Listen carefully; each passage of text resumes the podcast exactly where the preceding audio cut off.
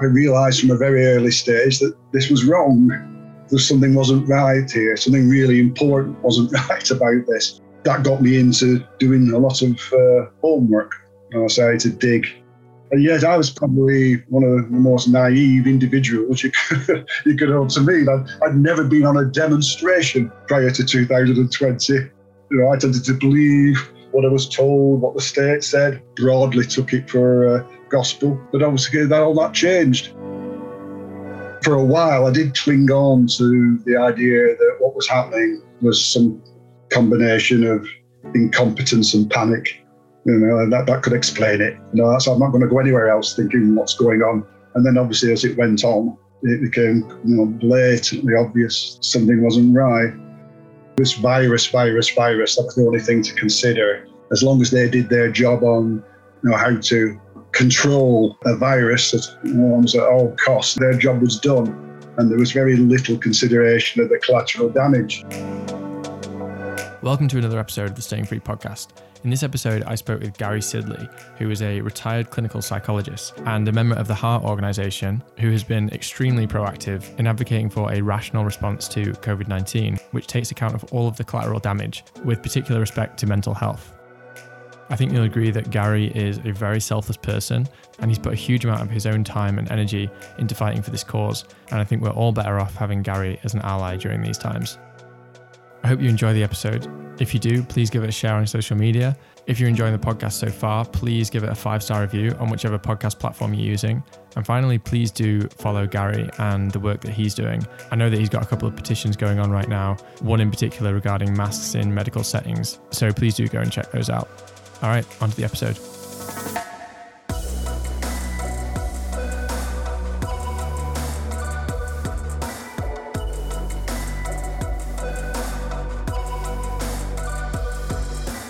I know that you worked in the NHS as a consultant. Are you still doing that now, or are you? Oh no, I'm re- I retired in 2013. Okay, yeah, that's a good starting point then. So, do you think that since you are retired from working in the NHS, that that's kind of given you a I guess an ability to speak about these issues which other people wouldn't be able to because something I've noticed is that there's not that many NHS workers speaking out. I think that's absolutely right. Yeah, the brave ones who deserve all our credit are those that are still on the front line, who are still in the system. After saying that, it, it's, not been without costs. I don't think speak, speaking out since 2020. I've definitely uh, lost a few friendships uh, personally and from my past employment um, a lot more friendships and liaisons with ex-colleagues have got more distant and more remote. so uh, it's not without cost, but but you're absolutely right. I think it's the, the people, the few who are still in the system, doing or trying to do the day job, who who've managed to stick their head above the parapet. I think I think they deserve huge credit, and I've got you know, huge admiration for them. And do you know how that's been for them? The people who have stuck their head above the parapet, have they faced kind of career consequences for that? Oh, horrendous, Johnny. Yeah, absolutely horrendous. I'm not obviously going to name names, but uh, I can think of two clinical psychology uh, colleagues who stuck their head up, up, out the parapet and both both finished up.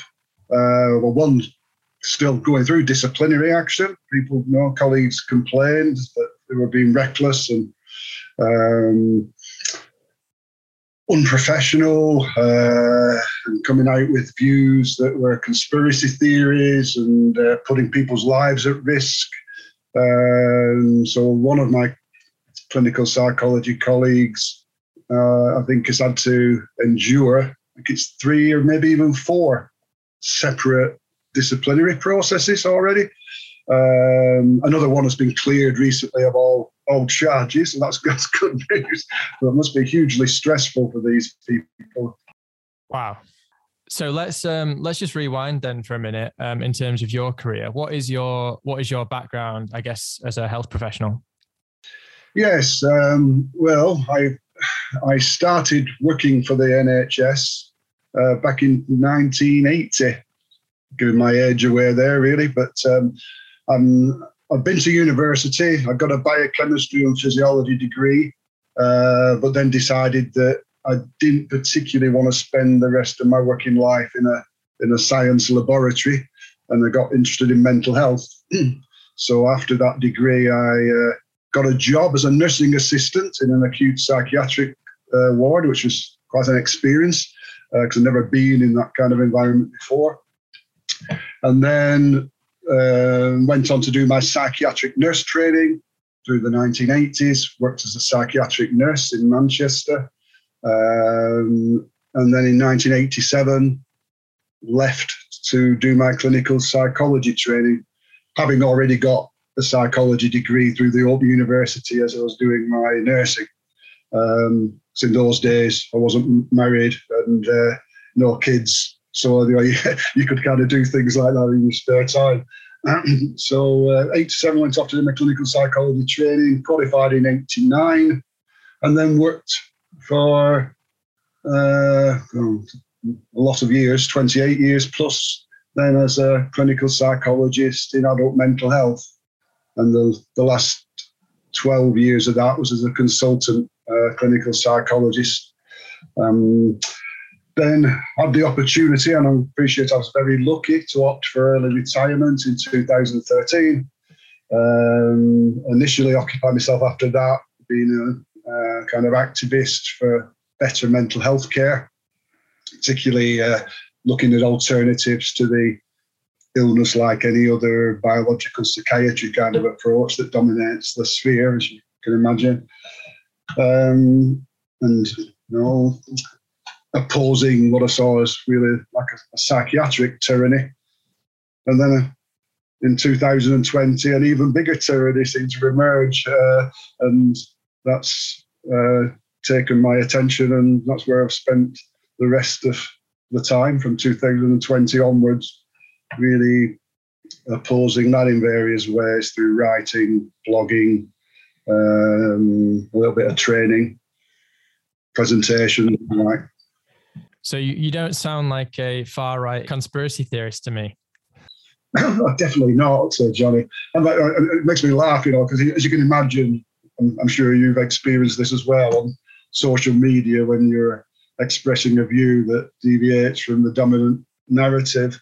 You, some, you know, you get called all sorts. Uh, and um, yes, I've been called a conspiracy theory and uh, you know, down a rabbit hole. Yeah. And yes, I was probably in many ways one of the most naive individuals you could, you could hope to meet. I'd, I'd never been on a demonstration prior to 2020. You know, I tended to believe what I was told, what the state said, kind of digested that and broadly took it for uh, gospel. Um, you know, never really got into any kind of previous uh, protest or conspiracy theory or anything that might be labelled as that. Um, but obviously, that all that changed in 2020. So, so no, I certainly don't regard myself as uh, conspiratorial in any way. Yeah, yeah, yeah. So before 2020, because you mentioned that before then you were already campaigning against some kind of psych I think you said psychological tyranny. Yeah. Um, I'm interested to know what that what that was that um, that journey for you before the whole kind of COVID debacle. Yeah, psychiatric tyranny really. I think because um, I worked in mental health, that's obviously my my area. Uh, worked with adults with a whole range of uh, uh, psychological difficulties, mainly at the more severe and complex end. So what that boiled down to was like working with people who were actively suicidal, actively psychotic, um, you know, severely depressed, whole range of complex anxiety problems. But the actual model that dominates mental health arena in the Western world is a, is, is, is a biological one. You know, the idea that our emotions and our emotional distress is primarily caused by mental illness that is underpinned by some kind of biochemical imbalance. Right. Uh, and therefore necessitates biological treatments in order to resolve them. I think that that kind of uh, model which dominates is fundamentally flawed. Uh, I think it's associated with lots of disadvantages, not least of which is stigma. You know, and it kind of makes me smile when people talk about, you know, we've got to talk, talk about mental illness and how, you know, having uh, having a kind of severe mental health problem is no different than than having kind of cancer or, uh, or a broken leg. And I'm kind of thinking, well, I can kind of see where that kind of argument comes from, and it's often well intended. Yeah. But actually trying to make sense of emotional problems in that way uh, does lead to a lot of negatives. Um, an overprescription of, of psychotropic drugs, um, which have horrendous side effects in many cases, and dependency and so on. I said it increases stigma. Lots of evidence that when you, if you try and explain people's distress, emotional distress, on the basis primarily of some biological malfunction, yeah. the person's going to get more stigmatized than if you try and explain it in terms of, say, past experiences or environmental contributors. Okay, so so were you um, in that kind of industry? Were you a bit of an outlier, or do a lot of clinical psychologists agree with that point of view? A lot of clinical psychologists agree with that. Yes, uh, I'd be an outlier as far as consultant psychiatry was concerned. Yeah, with few except a few exceptions, some consultant psychiatrists who are medically trained practitioners, as you may know, do agree with me.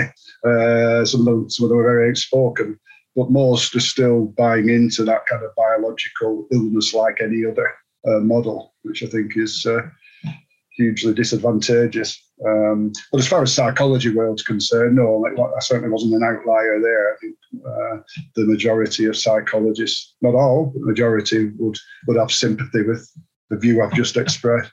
So, how would you term it then, in terms of the way that you you see things? That there's you, you mentioned that there's over over prescription, but would you agree that there is a kind of market increase in mental um, I, I guess think things like um, mental health issues, mental mental health illnesses, um, or do you think that they're kind of, I guess, overstated, or how, how would you kind of um, term that change, or what's happened in society to kind of lead us to where we are now, and, and the kind of problems we face? How do you define it? I guess.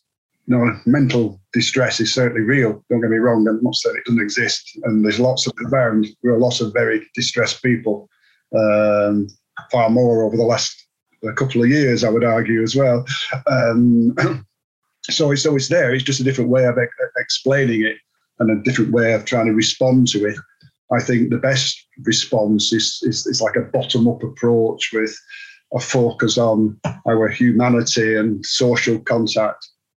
For example, Johnny, you know, if you, if you take uh, people who are in, uh, know, a floridly psychotic uh, state, you know, which is, can be hugely frightening both for the individual and for family and friends, of course. Someone who, who's got beliefs that most people would find bizarre and unusual, uh, and it's often petrified.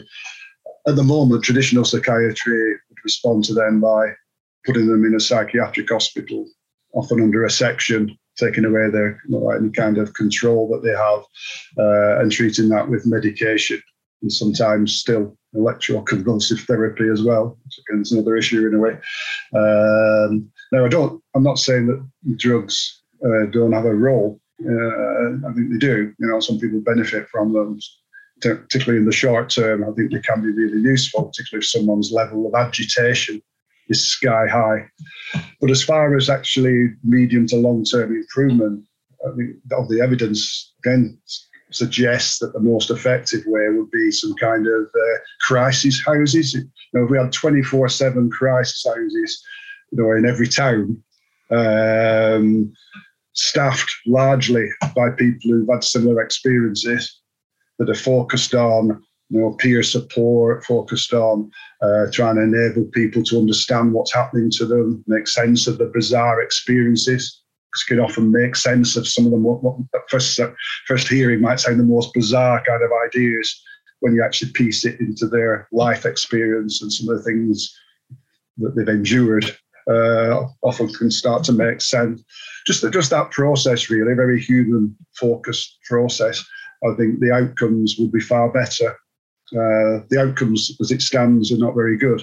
I'm afraid for people who, who, who finish up in the often a revolving door of psychiatric hospitals. And we're still, Johnny, those with those with uh, what what the psychiatry profession often refer to as personality disorders, which is a horrendous expression. people with more complex uh, uh, problems, often associated with lots of self harm, often spend many years just going backwards and forwards from pillar to post. You know, the psychiatrist doesn't really want them because they don't see themselves don't see them as being kind of properly ill in a way. It's a personality defect, would say, you know, uh, so they get kind of scapegoated and excluded, and adds to their their problems. Really, um, so I think we could do it a lot better in the mental health arena. So, did you find that when you were working within the NHS that they tried to push that kind of healthcare? I guess the kind of healthcare you would advocate for these things were they trying to push it in a different direction and you felt like like there was kind of resistance there between the way that you thought these things should be dealt with and handled and the way that NHS wanted to handle them? Yes, yes, a lot of resistance. The the biological psychiatrists have the most power in the system. Um, they often find themselves on executive management teams and have more influence. So um, that that model is the dominant one and you you often are working against the system, and you know having spats quite frequently, really, with uh, with other uh, professionals, particularly uh, psychiatrists. But as I said, they're not all like that. There, there are there are a group who who uh, definitely buy into the model that I've outlined as being rather more desirable. And why is it that the NHS isn't, I guess, particularly welcoming to some of the the I guess more I, I, dare I say holistic ways of um, handling these things. I'm not sure whether that's necessarily the right term, but why is it the NHS um, seems resistant to it? Or I guess it might not even be the NHS, but kind of traditional um, medicine in general. Yeah. I, I, I think it's interesting, actually, Johnny, because most uh, managers in the NHS would say that they are holistic, that they do support that kind of uh, multidisciplinary team approach, and that everybody's contribution is valuable. Uh, whether that be a psychology one or a psychiatry one or a nurse one or an occupational therapist one and all the people that get involved in the, in the mental health arena. But in practice, what you find is it's not like that. In practice, you find that the large majority of people's care is dominated by medication, yeah. by a biological understanding. So I think there are a lot of genuine people working in mental health. Don't get me wrong, and often it's not.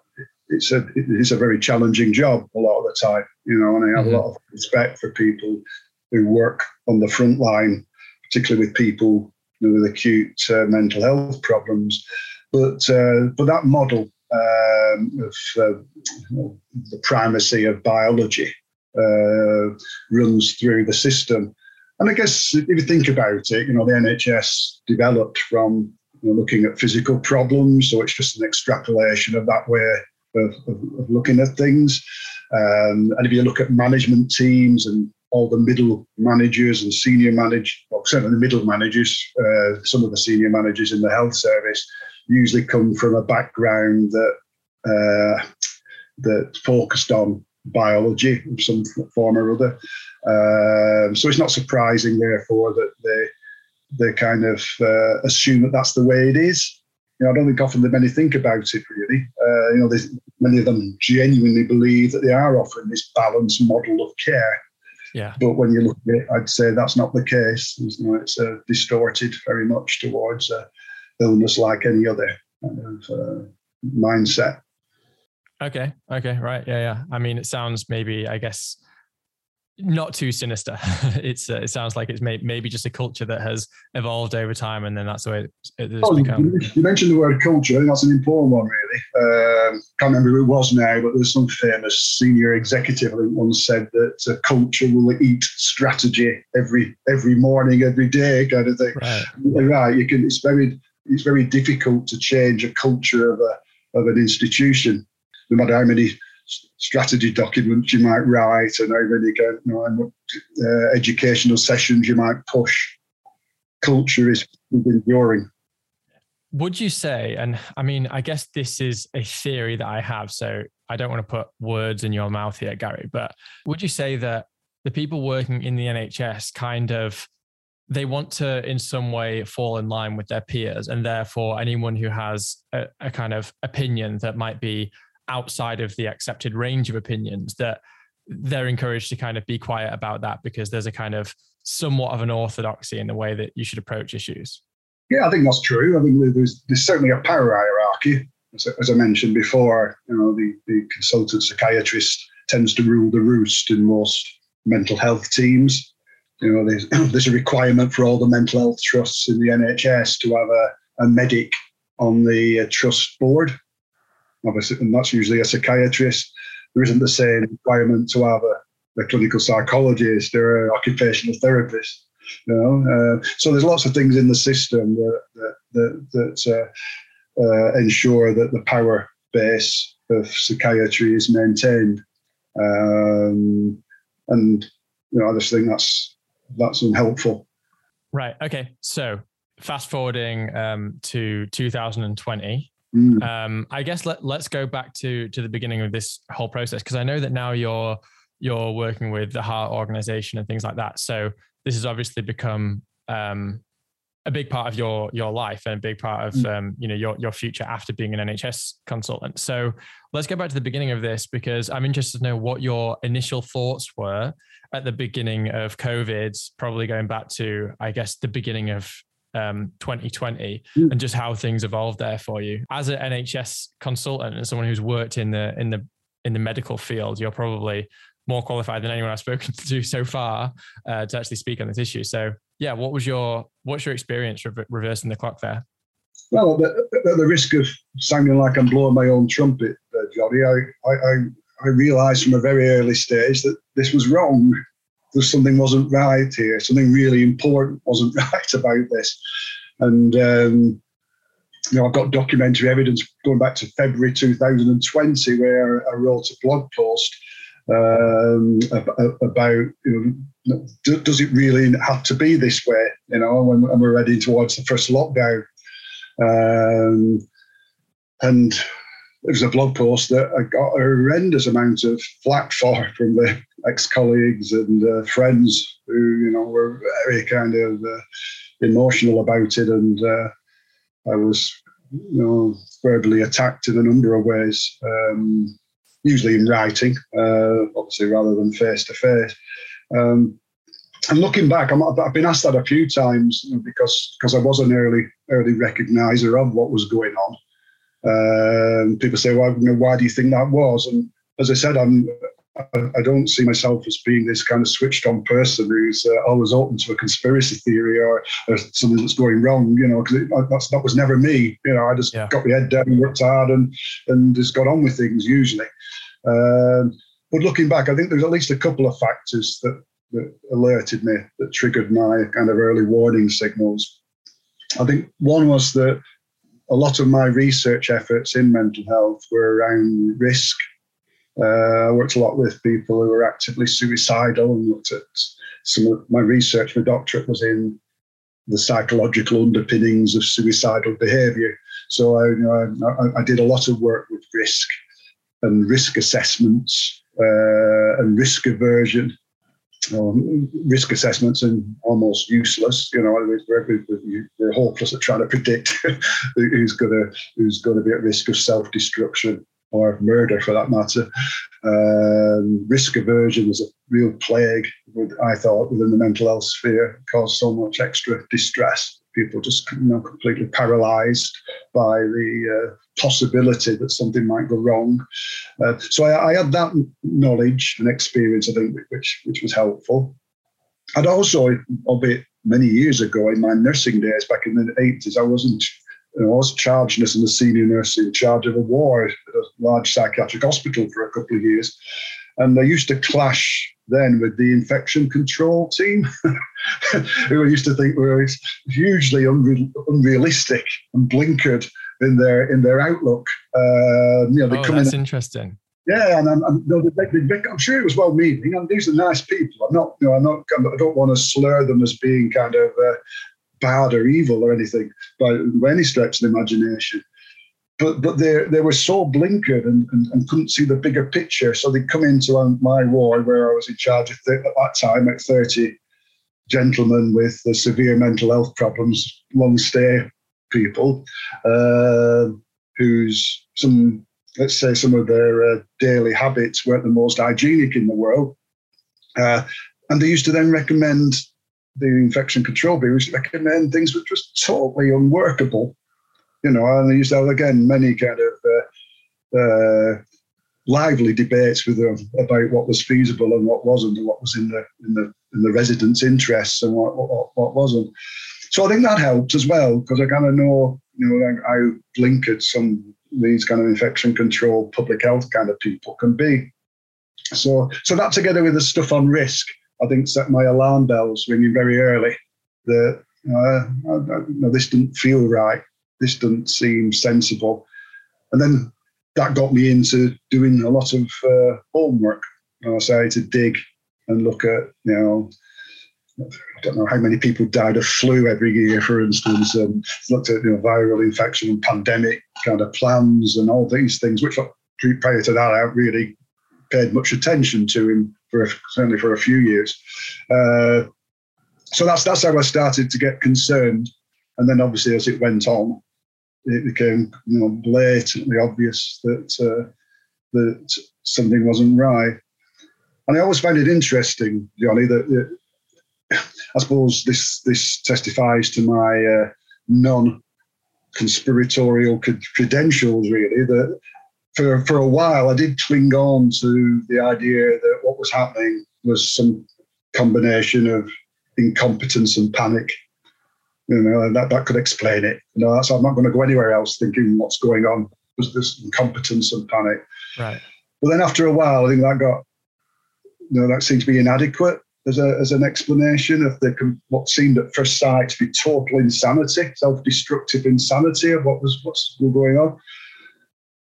So then I moved a little bit and saying, well, okay, it's panic and it's incompetence, but also there's probably a bit of, um, I think I called it opportunistic agendas thrown in as well, where people are leaping on this as a as a as a way of furthering their own kind of agenda.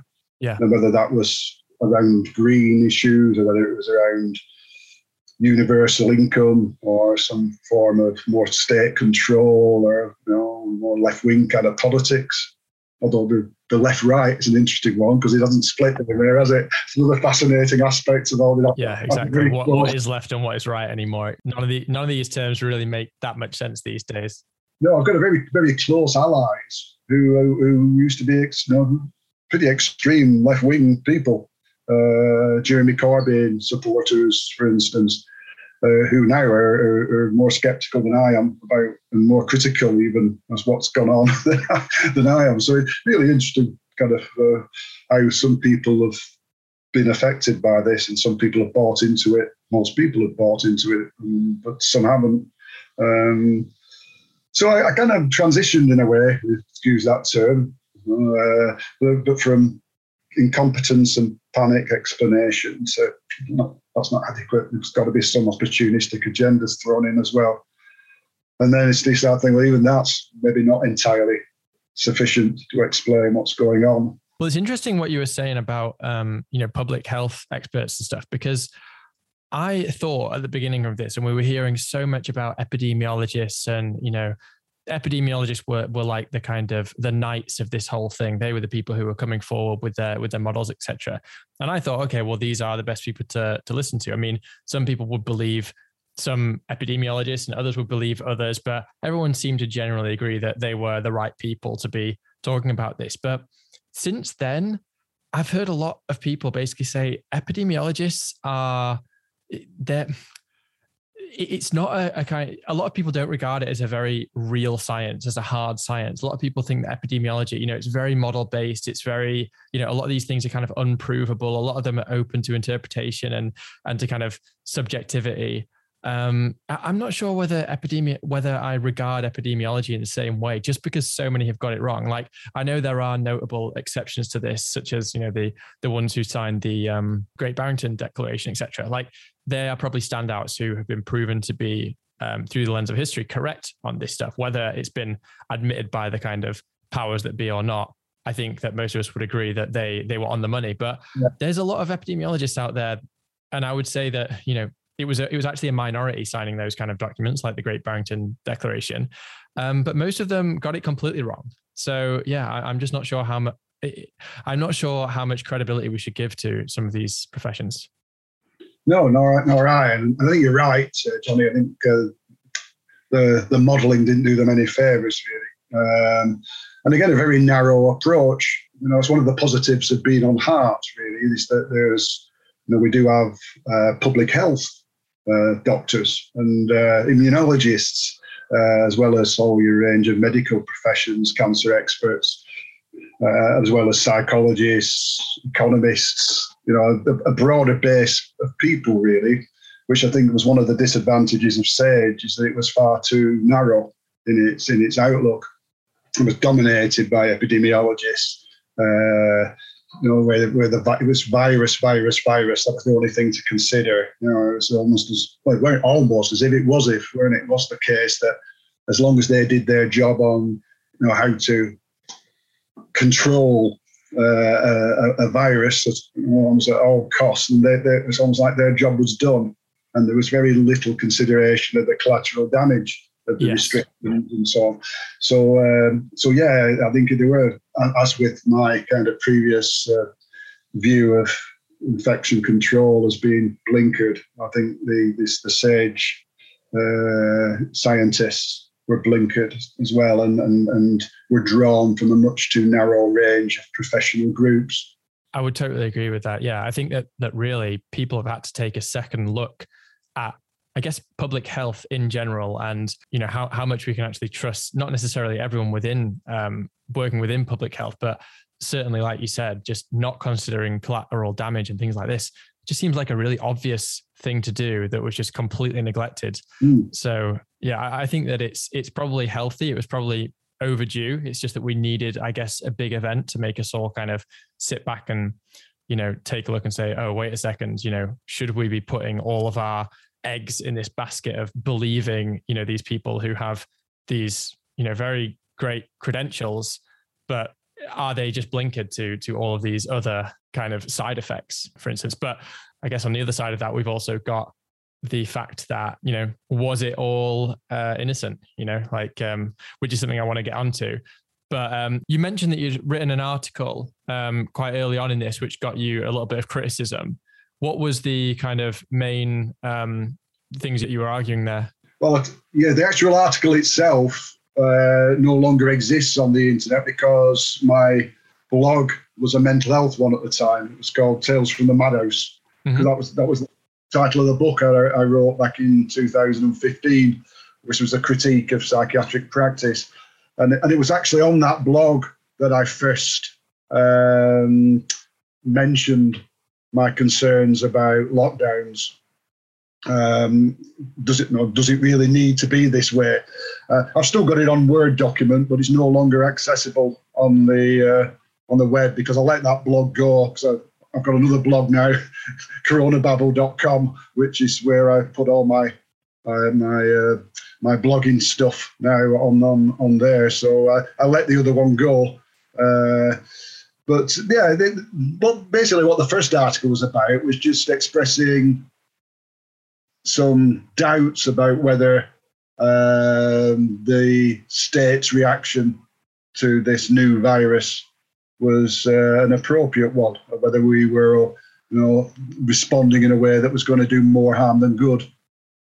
You know, it wasn't denying that it was a novel virus. It wasn't denying that it could be very nasty for a subsection of the population, but it was actually questioning whether we should abandon many years of pandemic planning uh, you know, because we all, as you know, probably Jonny, we uh, the the public health people had always said that we should never lock down, we shouldn't mask the healthy, we shouldn't shut the schools. These things cause more problems than they solve. We shouldn't even close borders and stop people travelling. I think is what, what most pandemic plans say. And then we sort of abandoned all that very quickly for no obvious reason, as far as I could see. Yeah. So that, that was that was the first thing I ever wrote, and that was on my previous mental health blog. And I did write one more on that mental health blog on the topic as well, and that was called "A Tale of Two Tyrannies." It was comparing psychiatric tyranny, as, as I've outlined to you already, with what seems to be a bigger tyranny that was uh, uh, being inflicted upon us all around the COVID stuff. Yeah, yeah. Um, let's get onto that tyranny then. Um, I guess from your background in clinical psychology, probably the things that are, going to be the the biggest um, the biggest aspects for you, presumably, would be uh, masks and and things like that. I find it very strange how masks have just been so quickly normalized, in particular um, for children, and that it's been kind of just neglected. The idea that this could possibly have any kind of impact when it just seems so obvious to me and to a lot of other people that things like masks do enormous amounts of harm. It's just not how we've, you know, we, we've not biologically evolved f- to not see people's faces, to not see people's emotions and expressions, and to see people's mouth. Uh, in in the case of young children, to see people's mouths moving when they talk, etc. I mean, it still seems crazy to me that um, you know, obviously in the UK, it's, it's not got a, as big a mass culture in other parts of the world right now. But it seems crazy to me that people like let this happen. So, what was your what was your view then, and your view now on things like masks? Well, my my, my view then was like yours that it was not a helpful in, inter, intervention, but I lay the blame predominantly at the hands of my psychology colleagues, oh, okay. the behavioural scientists in the nudge unit um, I don't know how into the work of the behavioural science units you are. Not at all. sir. well, yeah. you may you may be well.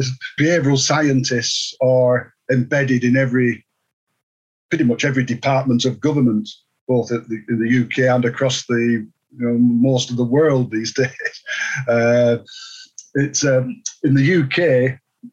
It gained impetus back in 2010 with what they call the Behavioural Insight Team, that was spawned in the uh, government office of David Cameron back in 2010, um, which you know, they, they, talk about using behavioural science as a, a low pain, low cost way of enabling people to go with the flow of our own biases so as to behave in a way that's beneficial for the greater good. It's that kind of that kind of mentality. Sounds sounds awfully like just a propaganda unit to me. I mean, it just seems like a fancy name for a propaganda unit. Is, is am I missing something here? No, no, no, no, no. Uh, I think you're absolutely right.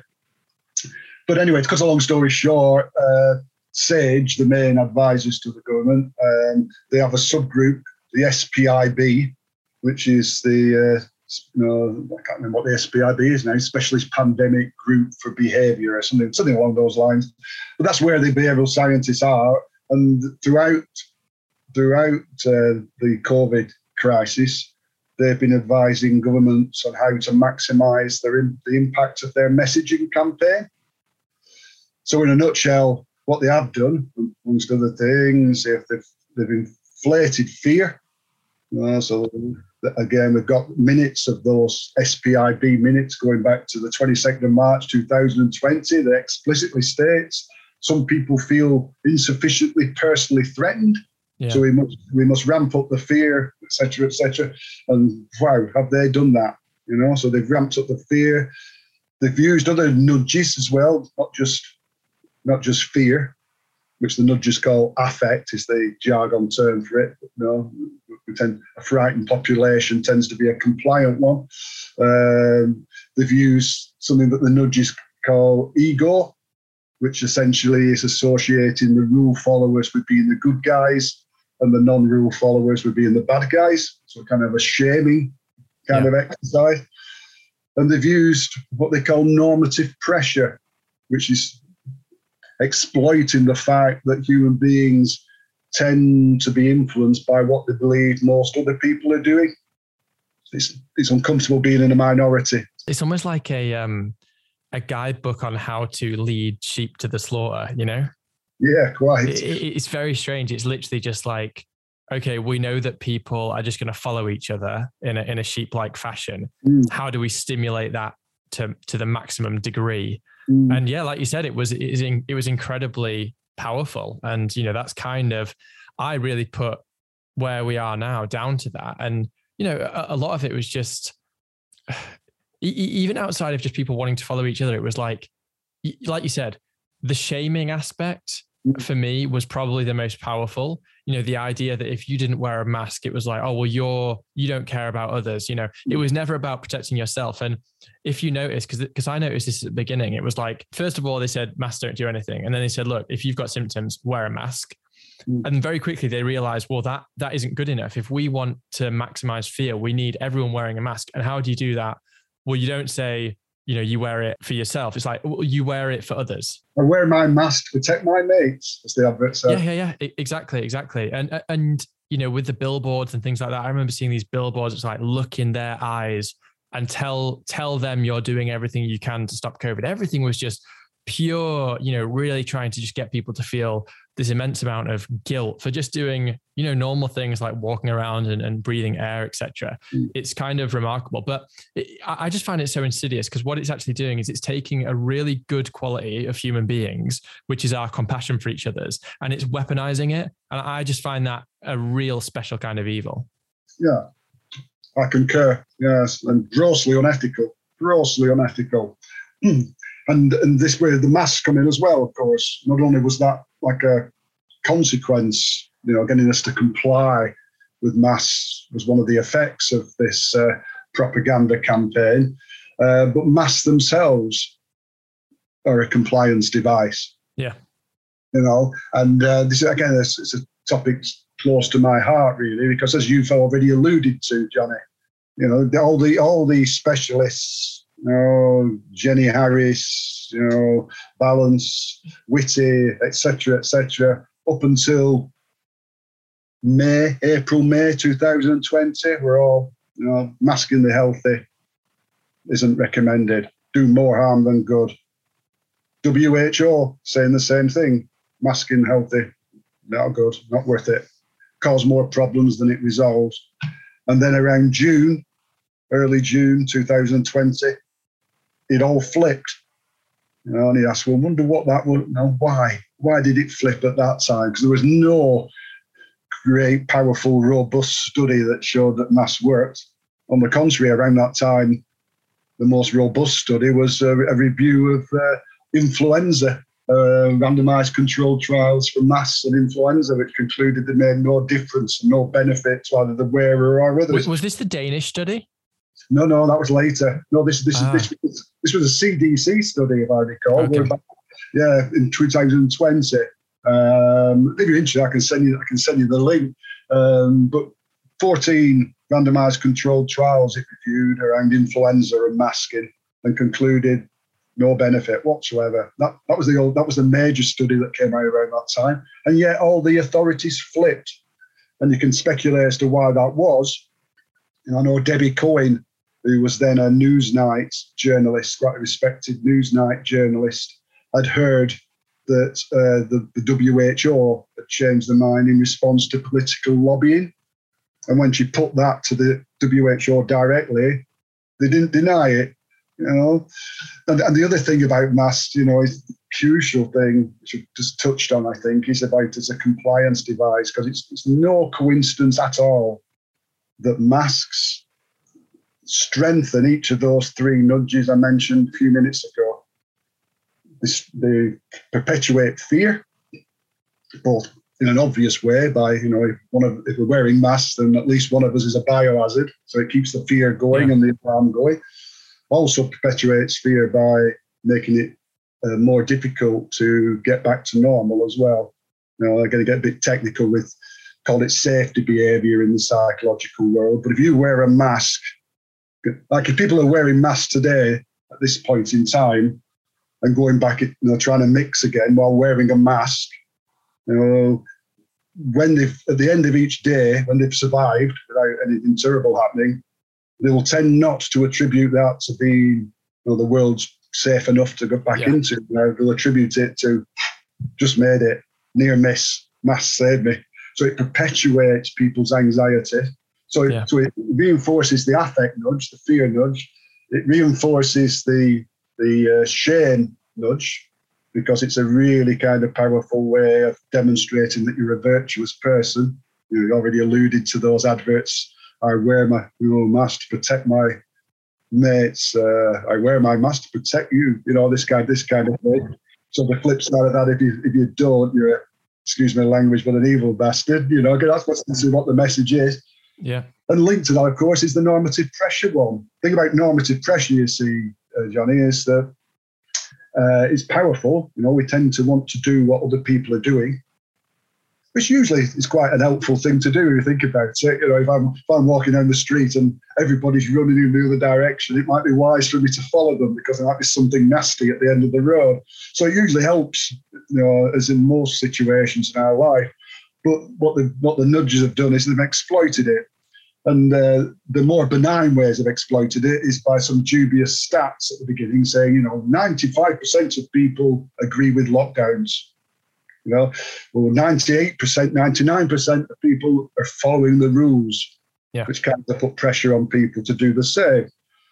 But we know with normative pressure that it's much more potent if there is a tangible and very visible symbol for the, the rule followers and the rule breakers. Yeah. So, what better symbol could you have than, than masks? Can instantly identify who's following and who isn't, the bad guys from the good guys. And that's not coincidence in my eyes. I think it's undoubtedly the case. Mass mandates were brought in, and the pro mass lobby are still pushing these things. The, the British Medical Association in schools are still pushing for these things. And I've no doubt that that's because it fits with their kind of worldview, uh, seen as an icon, I think, a, you know, a cultural icon now. And with normative pressure in mind, it clearly identifies who who's following the rules and who isn't, and uh, very powerful. And I'm sure you, can, I can testify to being in a room in the early days, particularly when I'm unmasked in a room full of masked people is not a comfortable place to be in.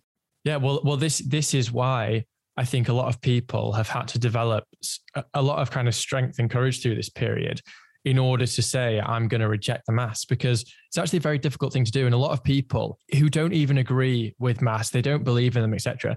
They'll wear them purely because they're like, well, you know, I want other people to feel comfortable. I don't want to be the only one not wearing, etc.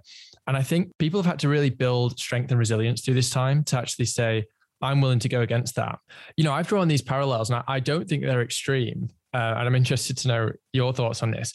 But it's almost like when you, you, you know, you mentioned that some of these people who already have a kind of political incentive have been pushing the masks because they kind of serve this these multi purposes. You know, seeing other people as a biohazard, identifying people, you know, as kind of outsiders, etc.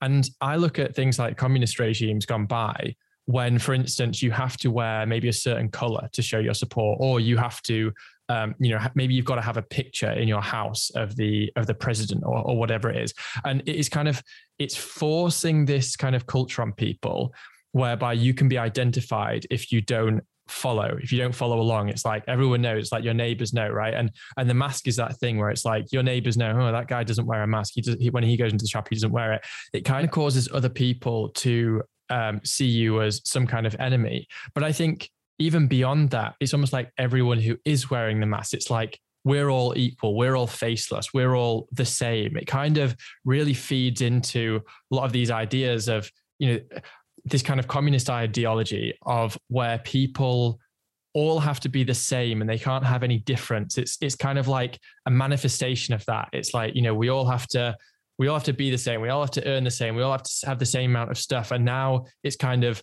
um, working its way into even people's appearances. You know, this is why in, in, communist regimes gone by, everyone's actually had a uniform. You know, you've got uniforms in, in North Korea. Everyone wears the same color. Everyone wears the same outfit. Um, and now we've kind of got that obviously it's a very very small part of it. So you know i know that someone would criticize this view and say oh this is really extreme to make that parallel but everything starts small and then grows right? And the mass seems to be this unifying um, kind of visual representation that we're all the same we're all equal we all follow you know the something bigger than ourselves some agenda bigger than ourselves. And i think it's very um, dangerous. It's a dangerous path we're going down. And i guess my belief is that there's um, there's a kind of deeper meaning to all this that obviously is difficult to prove and it's difficult to necessarily you know point to maths and statistics and say this is what's happening but it's something that i just kind of sense that's bubbling under the surface that there's a yeah, m- more of a kind of metaphorical and kind of esoteric nature to all of this, which we should be concerned about. Undoubtedly, I'd, I'd agree 100% with everything you've said, Jonny. I, I can't disagree with any of that. I think you're absolutely right. And indeed, uh, you may be aware that as well as HART, I'm, I'm involved, just to give uh, one of my campaigns a plug, if I may, and that is the sure. Smile, Smile Free campaigns, smilefree.org, um, which is an anti mass mandate uh, campaign that's been running for about 18 months now. Um, and with this week launched a campaign targeting mass in healthcare, because the the irony is, as you're probably aware, is that you know I don't know where it is in your neck of the woods, but in, in mine, and I think in most places in the UK now, um, you can go in pubs and restaurants and even public transport, and you, you know sometimes barely see a mask. You know, they're, they're very much a rarity in those environments nowadays. In most shops, it's a, it's a rarity. Yeah. Uh, walk through the door of your hospital or walk through your, you know, the door of your healthcare centre or a GP practice, and it's a requirement, you know, which is bizarre. You know, in a, a place where you might expect evidence-based practice to be at the forefront of persisting with with with with the mask requirement. Yeah. So we've just started this campaign this week, in fact, with an open letter, which is gaining a lot of momentum at the moment for the smilefree.org campaign, uh, which is really calling this out. You know, it's basically calling this out and and and okay, regurgitating some of all the evidence that we know about masks being ineffective as a viral barrier, looking at all the harms, including the social and psychological uh, ones, but but also highlighting how some of the harms of masking are even more uh, important in healthcare settings, like you know communication difficulties, yeah. Falls in the elderly. You know, elderly people are our main users of, of, of health centres. Uh, you excluding the hard of hearing, people with mental health problems, and histories of trauma and abuse. Uh, having a mask over the face is you know, often triggers horrendous kind of uh, flashbacks to, to previous abuse.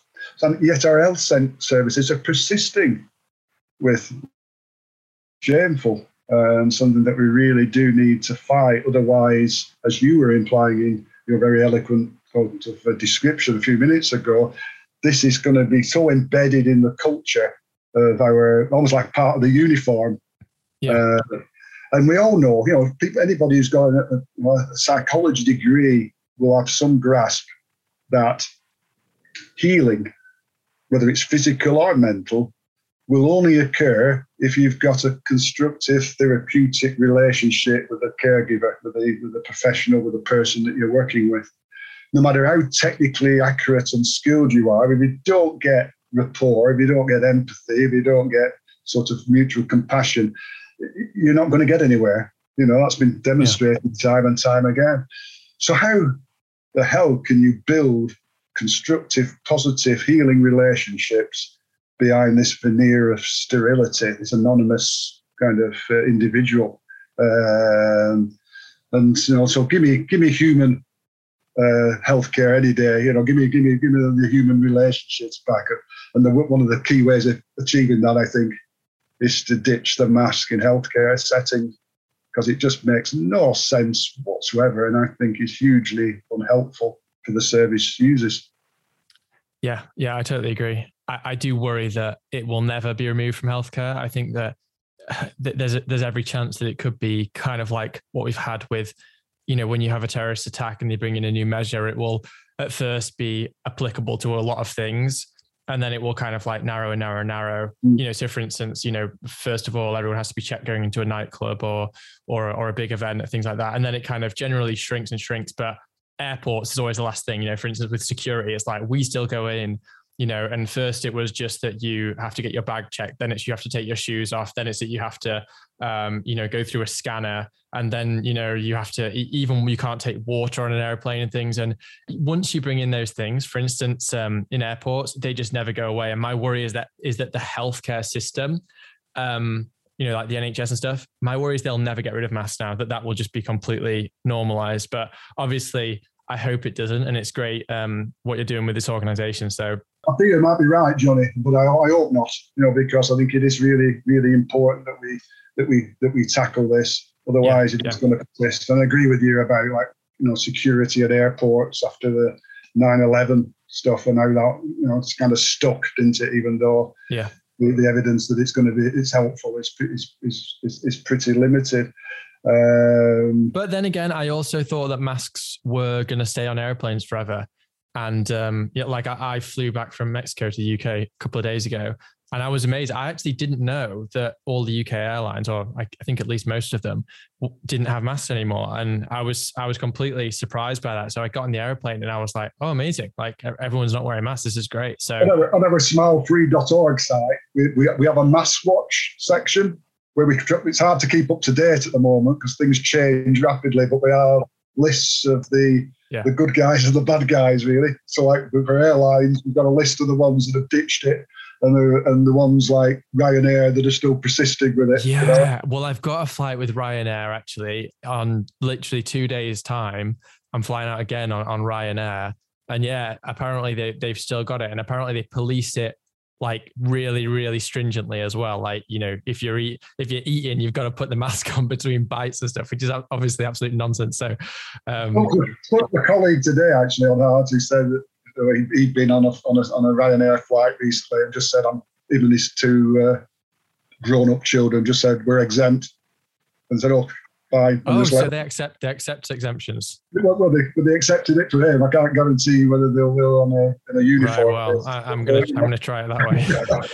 um, one of the ironies of the healthcare stuff. I'm sorry, I get on this soapbox. No because I think it is so so, so is but you know, this idea you, know, you ask the question like where's the requirement come from? You know, where where is you know, when you actually ask, and I've, I've had I've had some interchange, let's say, with with healthcare facilities. I've had some of my friends. Uh, and what, what you often get told is, oh, it's it's it's uh, it's it's the rules. It's it's uh, you know it's a requirement. It's the you know it's it's part of the NHS protocols. But when you start to actually research it and dig, you actually look at the, some of the NHS guidance for healthcare settings, and it talks about recommendations for masks. Mm-hmm. It doesn't say requirements. Now, of course, I'd argue about recommendations, you know, but just yeah. leave that aside for the moment. I think, well, where's the requirement kind of uh, issue coming from? And it appears as you, it's hard to be certain about these things, and you know, who knows, I might be wrong. But but when you start to dig, it does seem that the energy behind this coming from the uh, the British Medical Association and their associated GP committees. That's where it seems to be coming from. They're pushing for mass. No, they're, they're advising uh, GP practices to do their own individual risk assessments and conclude that masks are compulsory. In which mm-hmm. case, you could then say it's a requirement. No, they really are pushing this kind of masking phenomena which is bizarre. Yeah, I'd love to do a deep dive on on why that is because some of these organizations, I'm just like, you know, what is? I guess with the WHO and things, you can kind of you can kind of see the sinister roots of that. Um, but with things like the British Medical Association, I just don't understand why they'd be pushing this stuff. Like, I don't see what's in their interests unless it is just a, a strange cultural quirk, I guess. But I don't really see the the financial interest, for instance, in them pushing these things. Mm. Yeah, it's interesting, isn't it? It was, I think it was Billy Bragg, I think. That's right, isn't it? Billy Bragg, the pop star. Is that right? Yeah, no, yeah, I, have heard the name, but I'm not sure. I'm not sure who, who it is exactly. A few months ago, an article uh, when asked why why he was a, why he wore a mask, I think his response was, "So I don't get mistaken for a Tory." Because he's a staunch uh, is an interesting comment, isn't it, in the context of what we've just been discussing? Right. Yeah, yeah, yeah, absolutely. Look, I know that you're your shop time, so I just want to, before we sign off, just get a little bit of your take on um, HART as an organization, what you're doing, what your role is uh, with HART as well. Um, just before we sign sign things off. So yeah, what what exactly? Um, yeah, what are you doing with HART, and what's the overall aim of the organization? Yeah, the HART the HART Group was set up I can't remember when now. It seems like a long time ago, probably at least 18 months ago, probably a bit longer, nearly nearly two years. It must be two years, must be two years plus. Time fly, but uh, was set up as a an alternative to Sage. which might sound a bit grand as I say it back now, but, but you know, it was basically we were just, just so concerned about the advice that the government was getting that someone come up with the idea. Well, how about we set up a, you know, a different group that was more rounded, had a lot more kind of perspectives on it, because as I mentioned earlier, you know, as well as all range of doctors and cancer specialists and pediatricians, and we've got psychologists, we've got economists, we've got public health doctors, got GPs, you know, we've, we've got nurses, occupational therapists, etc., etc., um, sociologists. You know, we've got we've got a much broader range of people, and uh, the primary function really has been to produce evidence uh, against the dominant narrative, or hold our hands up you know, on the occasions where we might get something wrong. None of us gets everything right, of course, but uh, but by and large, to kind of try and balance the you know the, the, the narrative so that people hear both sides of the story. We do that mainly through producing articles, you know, um, HART. What's our address? HART team. I always forget it. Actually, just bear with me. It's uh, hartgroup.org, I think it is. Uh, uh, you go on the go on the site there. You know, there's, loads and loads of uh, bulletins and uh, information. Some long pieces, a lot of brief, punchier ones. Uh, all kind of evidence based. All kind of argue for you know a whole range of uh, alternative ways of responding, both to this pandemic and to future ones. Um, so it's mainly a producer of, of, of evidence, really, uh, Jonny. Uh, we try and collaborate with various campaign organisations, you know, and provide them with uh, evidence and information to support their campaigns. Uh, and my my bit personally within that is, is, is producing lots of written materials, mainly around the three things I mentioned, really, particularly nudges, uh, masks, uh, and some of the mental health consequences. Um, so that's that's basically what HART's about. We're still going strong despite having some uh, lots of attacks on us over the last two years. Um, yeah, yeah, no, no doubt. And you know, like, thank you to you. You know, um, I guess there's a lot of people out there who don't necessarily have the opportunity to do anything about this because they don't work. You know, they're not a medical professional um, in any way. And you know, I know that people like you are you know, kind of having your reputation in some way put on the line because you're so subject to attacks by doing these things. So, you know, it's so appreciated that there's people like you out there actually standing up and willing to kind of, you know, face the criticism and things like that. Yeah, so, thank you. Thank you. Although, although, like I said earlier, I, I, think it's the ones that are still in the service. We have a we have a number of those uh, who deserve huge credit because uh, they're fighting the battle while they're actually still in the system, which is uh, immensely courageous. Um, yeah, so we, we keep going. We got, like I said, we have our trolls. We have people who hang around our, uh, just seem to have nothing better to do than hang around our kind of uh, social media feeds. And well, Bill Gates has got a lot of bots to fund. yes, exactly, exactly. Oh, don't get me going on him. Yeah, that's another one. Yeah. All right, just rounding things things off then. Um, if there's any final words that you want to to give, I know you mentioned before about um, you know ways that people can connect, and one of them obviously is ditching the mask. But any other kind of parting words you have, and also kind of where people can where people can find you too. Well, like uh, um, smilefree.org is, is the mass campaign. If people want to join up, uh, just give us their email address on there. You get sent newsletters, you get involved in the campaigns. I've got an open letter at the moment that's going out to the chief executives of the four NHS, NHS England, NHS Wales, Scotland, Northern Ireland about masks in healthcare.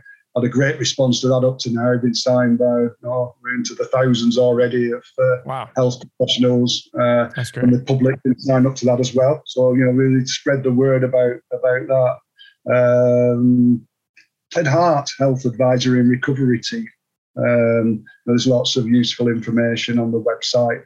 Um, and you know, if, if, people are feeling powerless, you know, connect with with us, join us, uh, help disseminate some of the information, um, as well as joining like local initiatives as well, which I've found immensely helpful. uh, over the last two years, particularly in the early stages, when I think we all felt rather isolated, as if we were going crazy because nobody else seemed to be able to see what was going on. So it was wonderful to be able to connect with like-minded people initially on social media, Twitter even, you know, find some voices on Twitter that you could agree with. Uh, but then later in the flesh, you know, at uh, Stand in the Park initiatives and uh, you know, community assemblies and the, and the like, local people. Amazing there, would, there will be people close to you, in proximity, who are sceptical. In fact, just on that, one last word, I was down the pub on uh, Sunday, and I've, you know, I've been in this house for four years plus now, living across from, from this couple across the way.